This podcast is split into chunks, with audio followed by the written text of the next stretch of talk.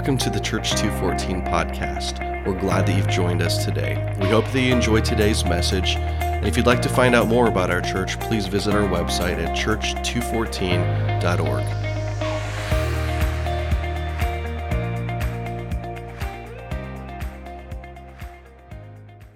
I kind of felt while I was playing the guitar there at the end, um, I felt the Lord speak something to me. And by a show of hands, who has felt um, just burdened and heaviness and weight and almost like you just can't break through whatever that is that's coming on you? I mean, be honest, like, there's a lot of stuff happening in the world that is heavy and evil and wicked. And I thought of the story of Samson. You know, Delilah, it's, the scriptures say there's one version that says that Delilah lulled Samson to sleep.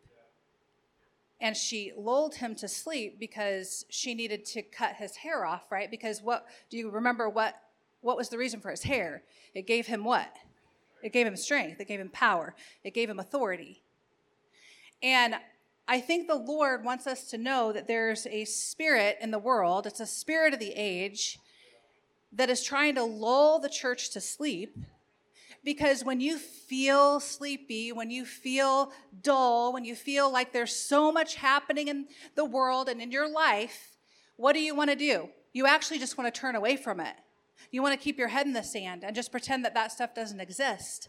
And the enemy loves that because then you're not going to use the power and authority you have in Christ. And I would imagine that most of you are here today because you want more of God. Who's here today because you want more of God? Because you want to see him move in your life because you want to see Him move in the world. I want to see God move in the nations right now. This crazy, evil business that's happening around us is straight from the pits of hell. And we, as the church, we have the privilege to use our voices in it. Listen, you don't have to be the president to make a difference. You have the Holy Spirit inside of you. You have great power and authority that comes directly from the throne room. You can speak into those things, you can prophesy out God's promises. Because here's what God wants you to know I am about to do something new. See, I have already begun. Do you not see it? We need to open our eyes. So I'm going to pray. Lord, that's just my prayer today. I pray that by the power of your Spirit, you would open our eyes today. In Jesus' name.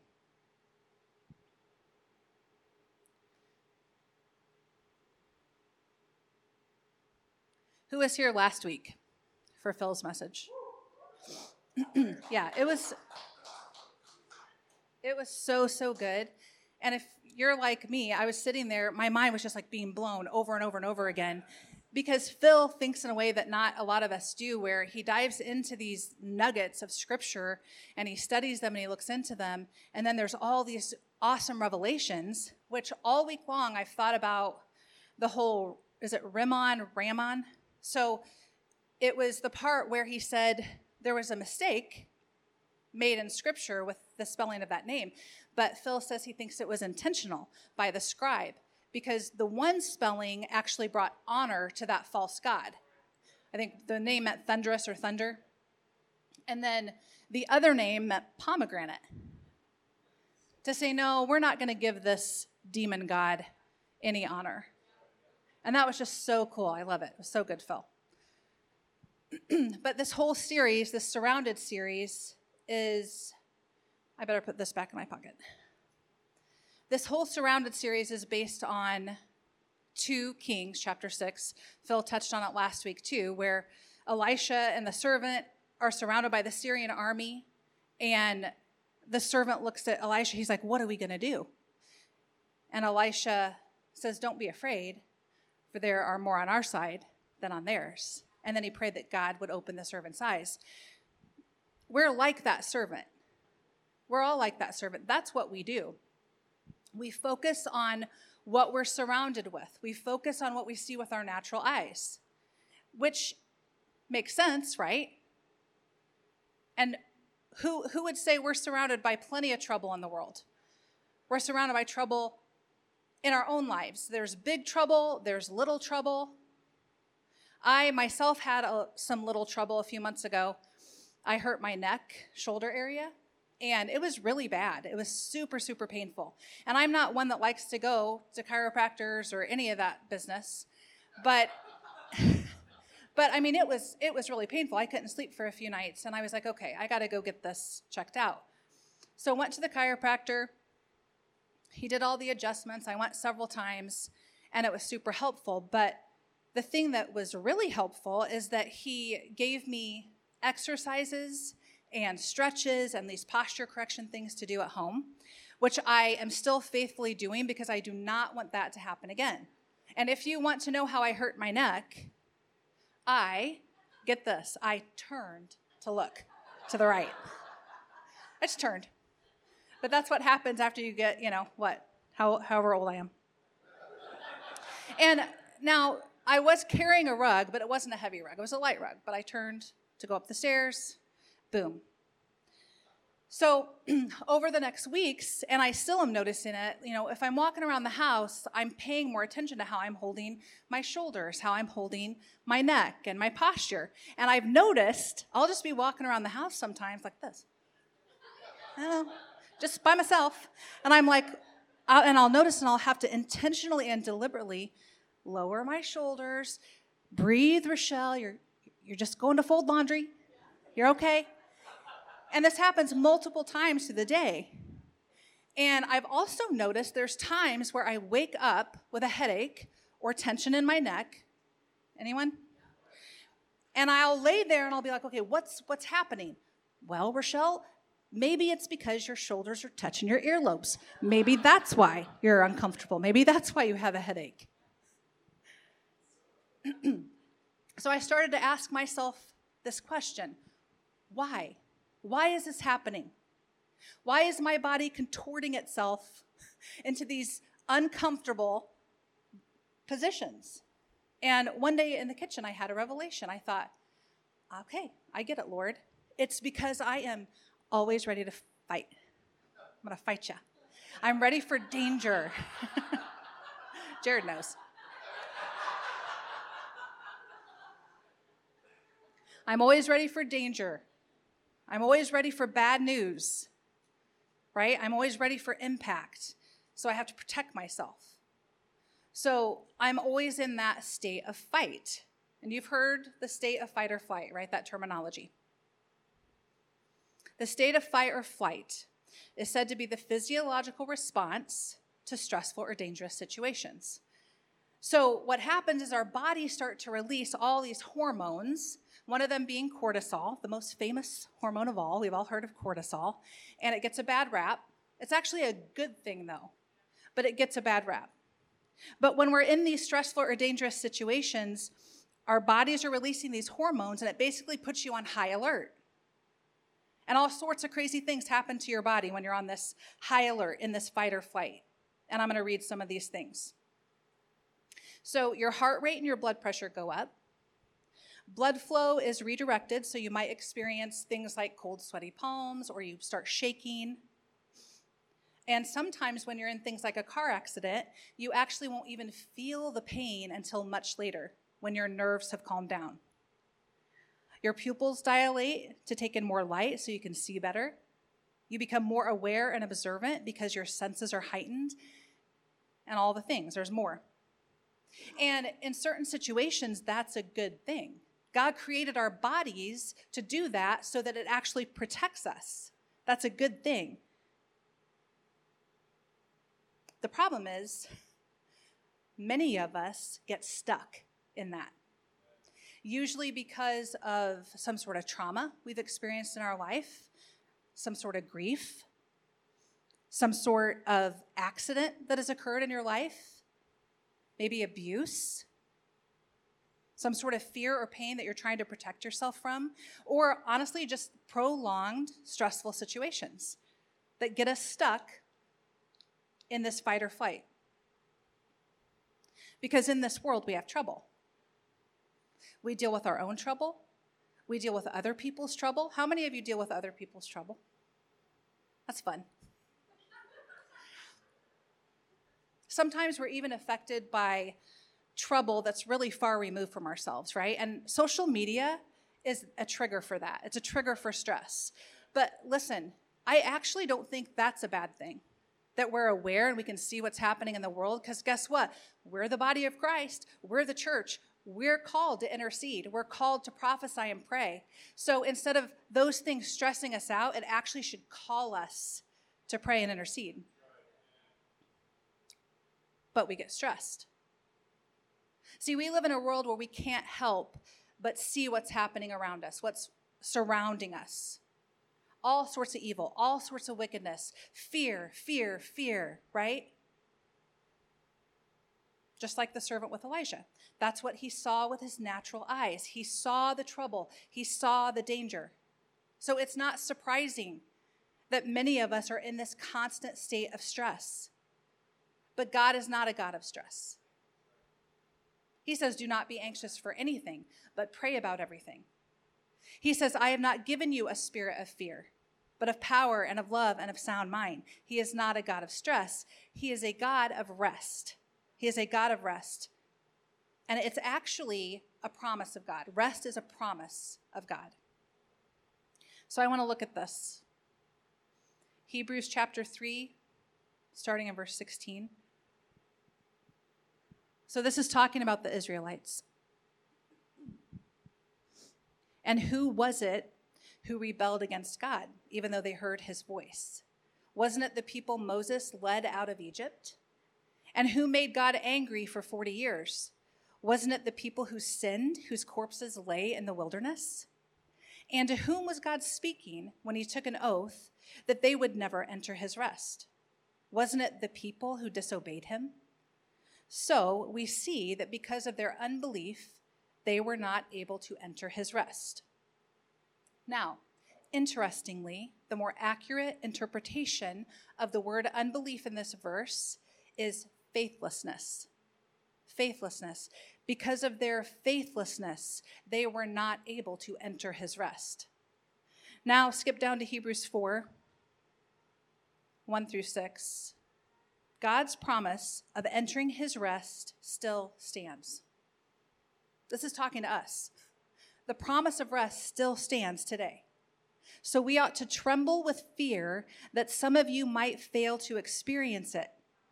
For this good news that God has prepared this rest has been announced to us just as it was to them. But it did them no good because they didn't share the faith of those who listened to God for only we who believe can enter his rest. As for the others, God said, In my anger I took an oath. They will never enter my place of rest, even though this rest has been ready since he made the world. We know it is ready because of the place in the scriptures where it mentions the seventh day. On the seventh day, God rested from all his work. But in the other passage, God said, They will never enter my place of rest. So God's rest is there for people to enter. But those who first heard this good news failed to enter because they disobeyed God. So God set another time for entering his rest, and that time is today. We're living in the time, that other time that God set to enter in to his rest, to his promises. So there was an entire generation of Israelites who heard God's voice. And you know what? When you read the word, they didn't just hear God's voice, they literally saw multiple times these manifestation, you know, of, of his presence. Miracles, wonders happening right in front of their own eyes. But they continued to rebel. They continued to walk in unbelief. Actually, they continued to be faithless. See, hear me. This is important today. You can believe in God, you can believe His word, and you can still live a faithless life. So, a generation, a whole generation of the Israelites never entered the promised land. They never received the promise. because of their faithlessness. Well, two. There were two out of that generation that got to enter the promised land. Who were they? You know. Joshua and Caleb. We talk about that story a lot here. Joshua and Caleb got to enter the promised land. Remember the story. So God tells Moses, Tell my people, I am giving them this land. It's the promised land flowing with milk and honey.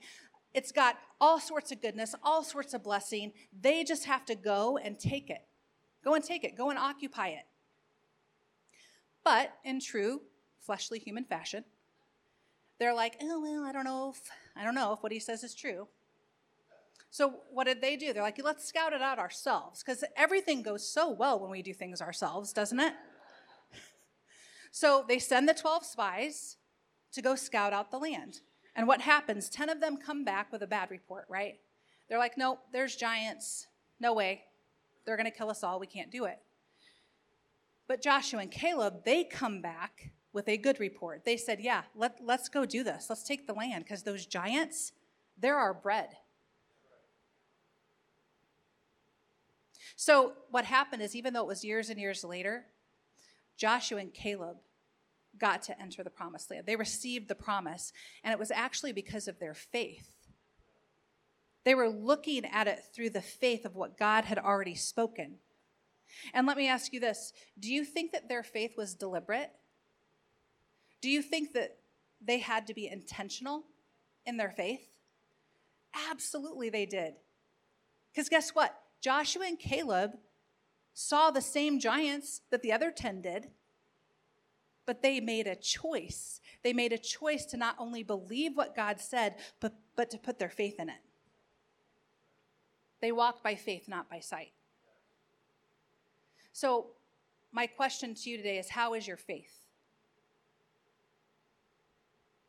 How is your faith? Are you believing what God has spoken? Do you believe his promises? And if you say yes to that, would you say that you have faith to show that you believe that? Because God is still speaking to all of us. He speaks to us a million different ways every single day. The number one way he speaks to us is through his son, through Jesus. Thank you, Jesus. See, Jesus is the fulfillment of the promise. He is the promised land. He is our inheritance. He is the rest. He is the peace. He is the strength. He is the hope.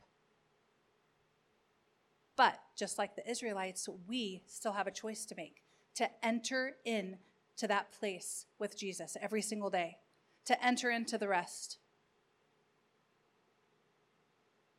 But it's a deliberate action. We have to be deliberate in our faith. There's action on our part. And I know we don't like to hear that.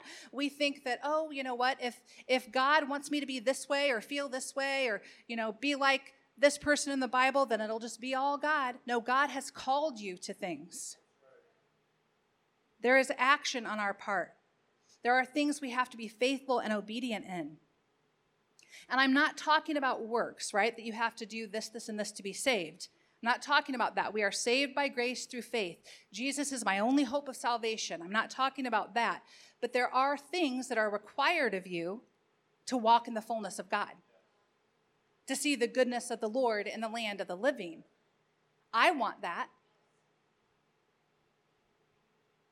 So you actually have to move toward Jesus to experience supernatural rest, supernatural peace power and authority. How do you do that? How do you move towards Him? You praise Him, you thank Him, you get in His Word, you get on your face, you get desperate for His presence. That's our part.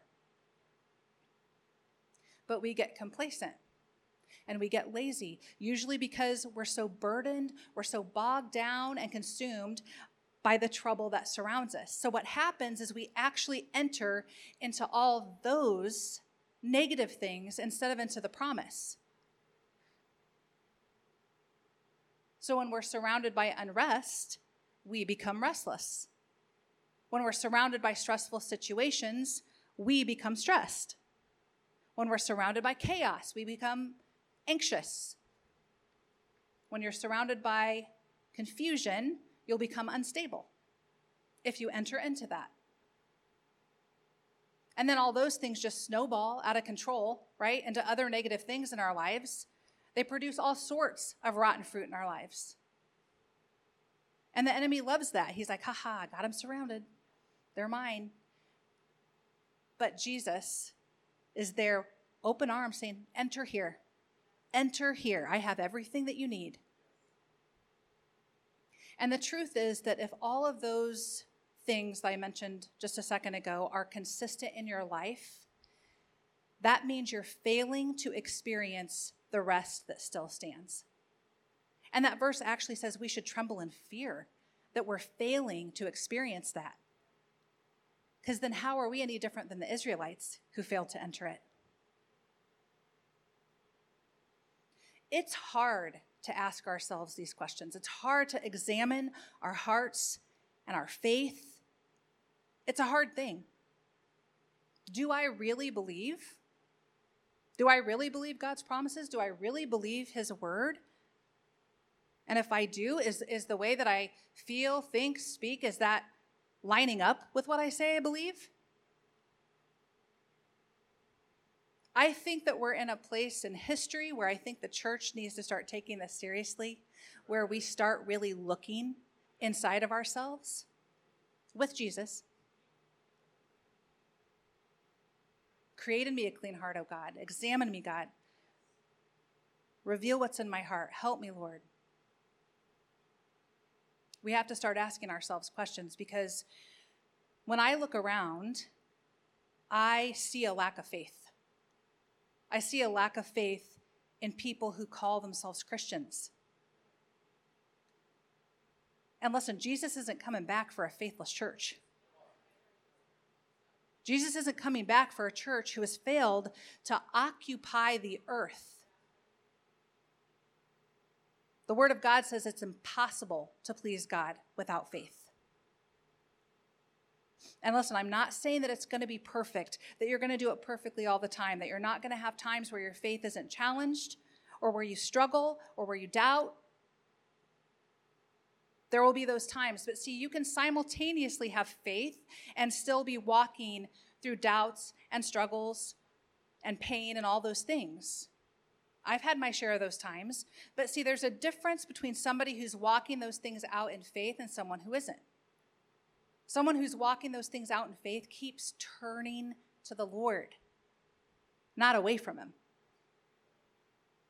And if we continue to do that, if we continue to turn and keep turning to Him, you're not going to get stuck in the doubt. You're not going to get stuck in the sin or the fear because faith that is active, that is deliberate, acts like a propeller. Even if it feels like you might be going through the mud, it acts as a propeller to keep you moving, to keep you going forward, to come out the other side. Faith is a powerful thing. That's why the enemy is trying to steal it from you. He tries to steal it by getting you to focus on what you see with your natural eyes instead of what you're really surrounded with. And that's the Lord and His provision and His favor and His goodness and His power. So, how's your faith? Are you fearing the giants in the land or are you looking at them like your bread? See, faith is the actual key that enables you to see beyond the natural to see beyond what you're surrounded with, to see beyond the trouble into the Spirit. Our battle is not against flesh and blood, right? We're fighting against rulers and principalities of darkness in the heavenly places. You know, we we say that a lot here, but it's like, do we get it? and I have to tell ask myself that. Rochelle, do you get it? You're not battling the people. We're battling demonic forces. That's actually the true reality. 2 Corinthians 5 6 through 7 says, So we are always of good courage. We know that while we are at home in the body, we are away from the Lord. For we walk by faith, not by sight. See, you have your natural eyes and you have your spiritual eyes, and your spiritual eyes are activated by faith. So in the moment that you put your trust in Jesus and you turn to him, the Bible says that to each a measure of faith is given. So, every person in this room who calls themselves a Christian, you have faith.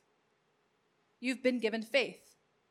And don't be the person who's like, well, I must have only gotten a little bit of that. I must have, my portion was small. Or you look at other people and you're like, why do you have so much faith, but I, I don't have any faith? Or I have just such little faith.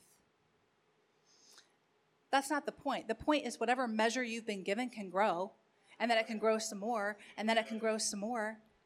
Why do you think Jesus said that faith as small as a mustard seed could move mountains? Because the tiny mustard seed can turn into something huge. That tree was grown from a mustard seed. That's the potential of our faith. That's what can move mountains when you water it, when you put it in the right conditions. Here's a good place to start evaluating your faith and where you're at with your faith. Um, this would be my suggestion to all of us. Suggestion to all of us is to pay attention to what comes out of your mouth. Pay attention to what you speak because out of the heart the mouth speaks. You say you're a Christian. You say you have faith. Well, does what you say match up with that? What you say you believe? Because I don't know about you, but I know a lot of negative Christians. I know a lot of Christians who are always quick to bring the bad report, who are always quick to complain, who are always quick to focus on the giants and jump on the fear train, which is really easy to do in our world. I mean, we are literally surrounded by bad news, by doom and gloom, by this 24 hour you know, news cycle slash media that I believe is demonically inspired most of the time to cause fear and discouragement. Have you ever considered this? I heard someone say this one time and I really resonated with it. I was like, yeah, I think that's true. That the mainstream news outlets, most of them, act as false prophets all they do is prophesy fear and bad news and discouragement. They literally are telling you the opposite of what God would tell you. They're false prophets. And see, fear is Satan's nourishment. He feeds off of that. Because fear will strip you of your power and authority that Christ died to give you. Fear is an enemy. And it blows my mind how often we partner with it how often we come into agreement with it. And you know why that happens most of the time? Is because you don't even know what God's saying to you, because you're never in this.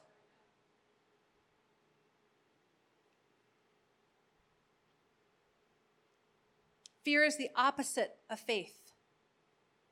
And fear is a spirit. It's a spirit.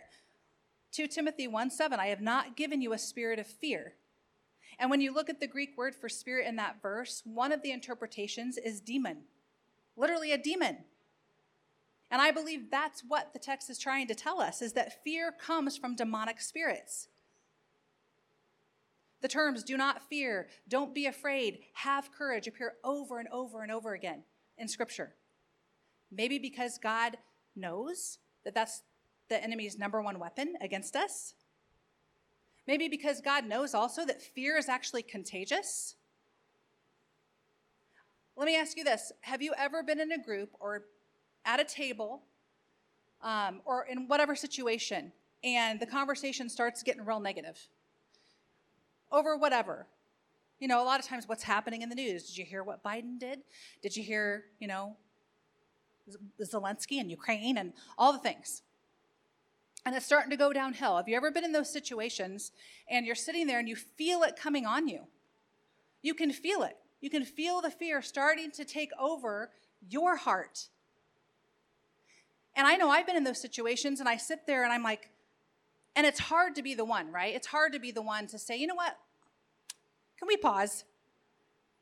Because remember, we serve a mighty God who sits on the throne, and the, the earth is his footstool. I think he's got this under control. But fear is contagious. That's why when you're in those surroundings, that sometimes it, you feel it coming on you, and it's hard to be the one to take that stand. But What else is contagious? Faith is contagious. Faith is contagious. So if you're in that situation ever, do it. Be the one to take a stand. Let your action show your faith. Faith is contagious. Listen, this right here, the church, the body of Christ, we should be each other's biggest encouragers. We should stir each other up with our faith continually. Paul even needed encouragement of others' faith. Romans 1 11 through 12. For I long to visit you so I can bring you some spiritual gift that will help you grow strong in the Lord. When we get together, I want to encourage you in your faith, but I also want to be encouraged by yours. Like the Apostle Paul needed encouragement in his faith, really? Yeah, he was a human being. He had his faults. He needed to be encouraged by the body of Christ. So I'm just going to call us to that today too. Let's can we step this up? I want some people after church that I don't know, if you've never met me, I want you to come and I want you to encourage me in something after church. And if you're feeling really, really uncomfortable right now, like, oh my gosh, it's you. It's you.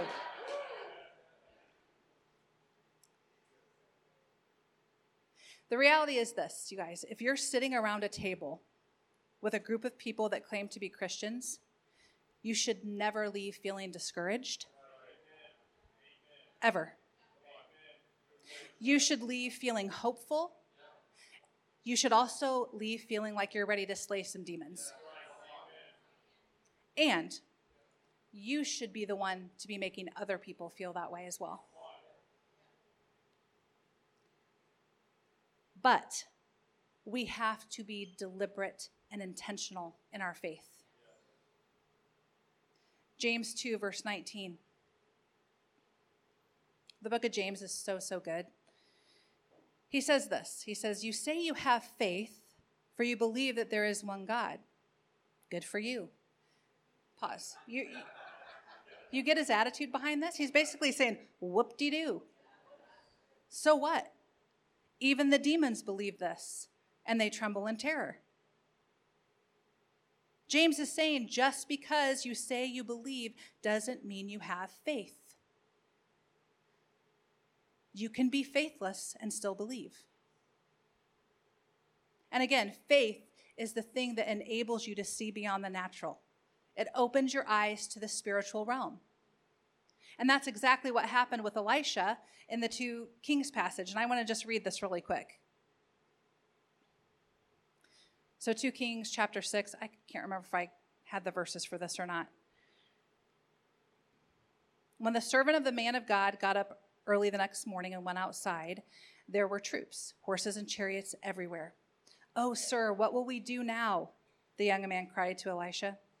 Don't be afraid, Elisha told him for there are more on our side than on theirs. Then Elisha prayed, O Lord, open his eyes and let him see. The Lord opened the young man's eyes, and when he looked up, he saw that the hillside around Elisha was filled with horses and chariots of fire. When I read this passage, I, I look at it and I'm like, okay, it was Elisha's faith that enabled him to see in the spirit. But when I read this passage, I'm like, oh, okay, Elisha's faith is actually what stirred up some faith in the servant so that the servant's eyes could be opened by God. And this is actually what we need to be doing for each other. There's some steps here I want to look at. So if you look at the passage, Elijah first confronted fear. Because remember, fear and faith can't coexist. So he confronted the fear. He said, Don't be afraid. And then Elijah spoke out his own faith. He said, There are more on our side than on theirs. And I think it gave that servant just a, enough faith in his heart that when Elisha prayed to God to open his eyes, that it did. But you know what? The servant's natural eyes were already open, so what eyes did the Lord open? It was his spiritual eyes. The servant's spiritual eyes were open to see that there were more on his side. than on the enemy's side. And that's what I think the Lord wants to remind us today. There's more on our side than on our enemy's side. And I want to read about some people who are on your side. Interestingly, when you look at that um, verse, and I don't know, maybe you could tell me more about this, Phil, I don't know. It does not specify that it was like this army of angels. It just said the hillside was covered with horses and chariots of fire. Well, who's manning those things? Was it all angels, or maybe was it some of the people that went before us or before them? And that's what I want to read about today. I want to read about some of the people who are on our side. So, Hebrews chapter 11. We're going to read most of the whole thing because um, I think we need this reminder of what faith is and what it looks like. So, faith shows the reality of what we hope for. It is the evidence of things we cannot see. Through their faith, the people in days of old earned a good reputation. By faith, we understand that the entire universe was formed at God's command. And what we now see did not come from anything that can be seen. It was by faith that Abel brought a more acceptable offering to God than Cain did. Abel's offering gave evidence that he was a righteous man, and God showed his approval of his gifts. Although Abel is long dead, he still speaks to us by his example of faith. It was by faith that Enoch was taken up to heaven without dying. He disappeared because God took him, for before he was taken up, he was known as a person who pleased God. And it is impossible to please God without faith. Anyone who wants to come to him must believe that God exists and that he rewards those who sincerely seek him. It was by faith that Noah built a large boat to save his family from the flood. He obeyed God, who warned him about things that had never happened before. By his faith, Noah condemned the rest of the world, and he received the righteousness that comes by faith. Noah is such a good example of that definition of faith that it faith that it's the evidence of things not seen. Because he's building this boat for a really long time. He's building this boat, and his mind couldn't comprehend what God meant by what do you mean a flood? There's going to be that much water? He couldn't comprehend. The boat was the evidence of, you know what? There's a flood coming. Are you building anything in your life that is the evidence of what God wants to do? What He's promised you, what He's spoken to you? What are you building in your life that is the evidence of that? It was by faith that Abraham obeyed when God called him to leave home and go to another land that God would give him as his inheritance. He went without knowing where he was going. And even when he reached the land God promised him, he lived there by faith, for he was like a foreigner living in tents. And so did Isaac and Jacob, who inherited the same promise. Abraham was confidently looking forward to a city with eternal foundations, a city designed and built by God. Okay, Abraham knew there was more than what he was seeing with his natural eyes. He knew that actually the land, the inheritance, represented something eternal. It was by faith that even Sarah was able to have a child, though she was barren and was too old.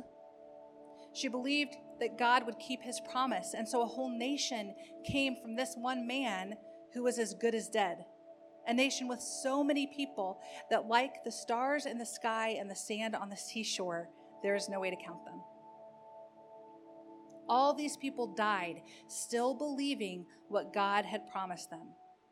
They did not receive what was promised. Now, hold on a second. Didn't we just read about all the promises that they received and all the miracles and all the things God did? Yes, but this is talking about eternity. They saw it all from a distance and welcomed it. They agreed that they were foreigners and nomads here on earth. Obviously, people who say such things are looking forward to a country they can call their own. If they had longed for the country they came from, they could have gone back, but they were looking for a better place, a heavenly homeland. That is why God is not ashamed to be called their God, for he has prepared a city for them. He has prepared a city for us, an eternal home. It was by faith that Abraham offered Isaac as a sacrifice when God was testing him. Abraham, who had received God's promises, was ready to sacrifice his only son Isaac, even though God had told him, Isaac is, this, Isaac is the son through whom your descendants will be counted. Abraham reasoned that if Isaac died, God was able to bring him back to life again. And in a sense, Abraham did receive his son back from the dead. It was by faith that Isaac promised blessings for the future to his sons, Jacob and Esau. It was by faith that Jacob, when he was old and dying, blessed each of Joseph's sons and bowed in worship as he leaned on a staff. You know, when you pray for people, when you pray for your kids, when you pray for your grandkids, when you pray for your spouse, that's faith. The only reason you're praying is because you it might be a mustard seed, but you've got some faith in there to be praying to the God you say you believe in. It was by faith that Joseph, when he was about to die, said confidently that the people of Israel would leave Egypt. He even commanded them to take his bones with them when they left. You know what? That was literally hundreds of years before Moses led the people out of Egypt. Joseph had no clue that his people would be enslaved in Egypt. So sometimes our faith prophesies too. It was by faith that Moses, when he grew up, refused to be called the son of Pharaoh's daughter. He chose to share the oppression of God's people instead of enjoying the fleeting pleasures of sin. He thought it was better to suffer for the sake of Christ than to own the treasures, treasures of Egypt, for he was looking ahead to his great reward. It was by faith that Moses left the land of Egypt, not fearing the king's anger. He kept right on going because he kept his eyes on the one who is invisible. Who here today needs some encouragement to keep right on going? Well, let this text encourage you today. Keep your eyes on the one who is invisible. It was by faith that Moses commanded the people of Israel to keep the Passover and to sprinkle blood on the doorposts so that the angel of death would not kill their firstborn sons. It was by faith that the people of Israel went right through the Red Sea as though they were on dry ground, but when the Egyptians tried to follow, they were all drowned. It was by faith that the people of Israel marched around Jericho for seven days and the walls came crashing down. Come on, some of us need to literally get to marching, and I think in the physical. Start marching in your home or around your home or in your kids' bedrooms or in your own, whatever it is that you feel is a wall in your life. Start marching. And you know what? The physical action of marching, that's showing your faith. That's putting your faith into action.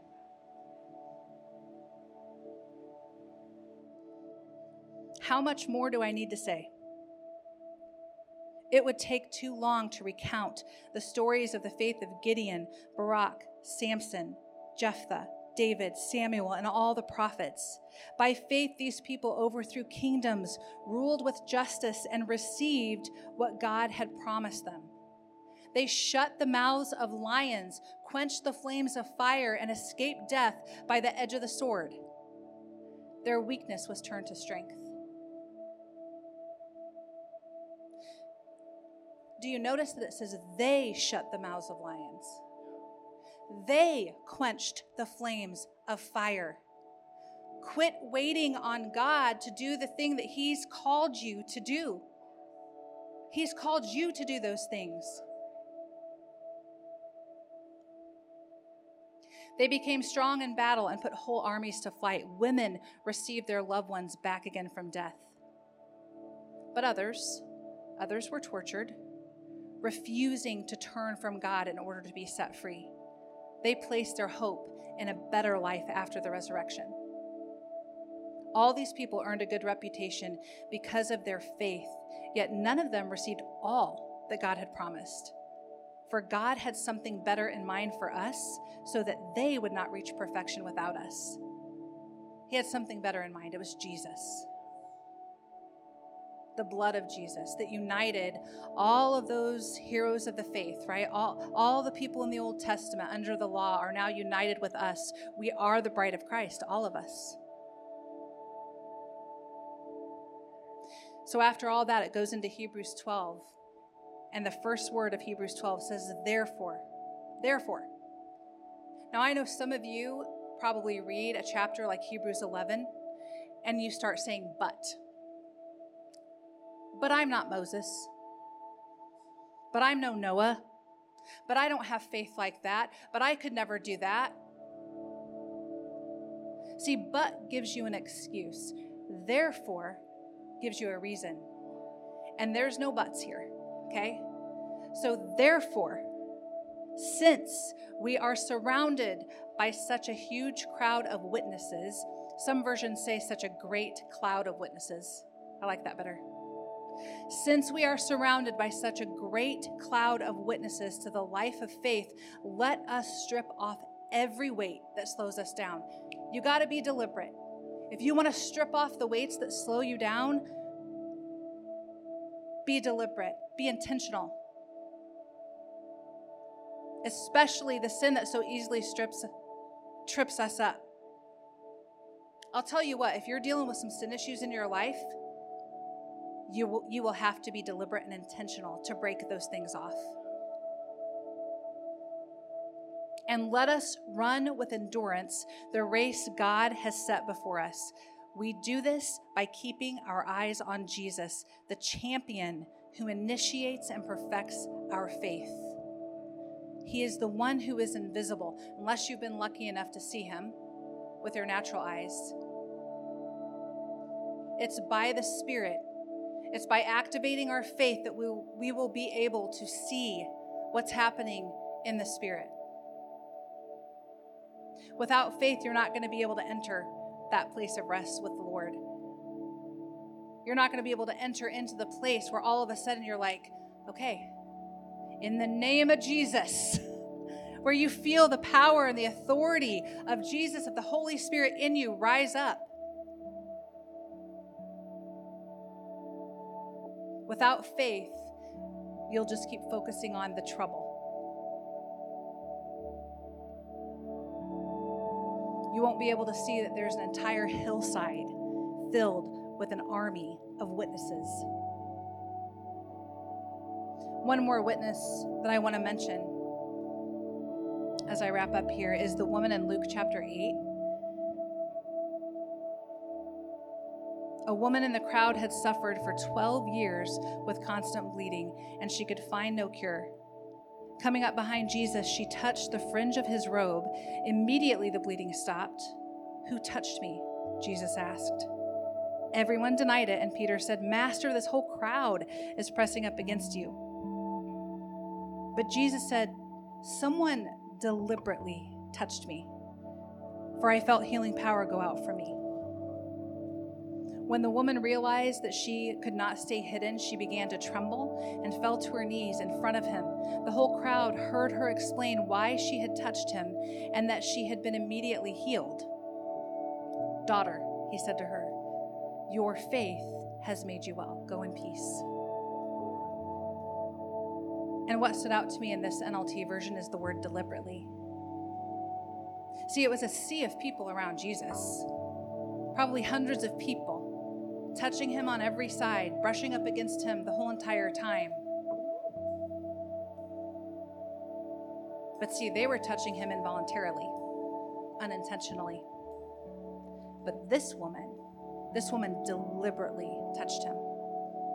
And it was her deliberate faith that released the healing power out of Jesus. See, her belief brought her to Jesus, but her faith is what healed her. So, as we close out here and as we go into this song, this last song, I want to ask anyone who is here today with any kind of physical ailment, mental or emotional struggle, anything that you have been praying for the Lord to heal you of, things you've been bringing to Him, things you're asking for help in, a sin issue, whatever it is. I'm asking that you would take a step of faith today and that you would walk, that you would put action to it, that you would walk up here and come before the Lord. Because I do believe that He has healing for you today. But you have to take the step, you have to put it into action. And we'll have people that come pray for you. And don't let fear, remember, fear and faith can't coexist. Don't let fear stop you from moving forward today. Lord, thank you for your presence. Thank you for your word. Thank you that it is alive and it is active, God, and it never leaves us unchanged. Thank you that you are faithful even when we are not. Thank you that you have given us every single thing that we need to walk in your power and authority, Lord. Thank you that when we have turned to you, Lord, that we, you've given us at least a mustard seed side, size of faith.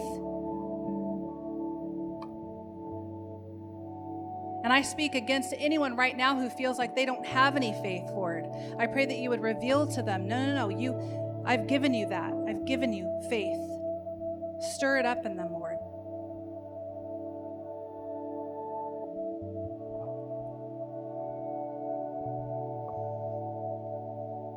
Stir us up, Lord. Stir our faith up. In Jesus' name.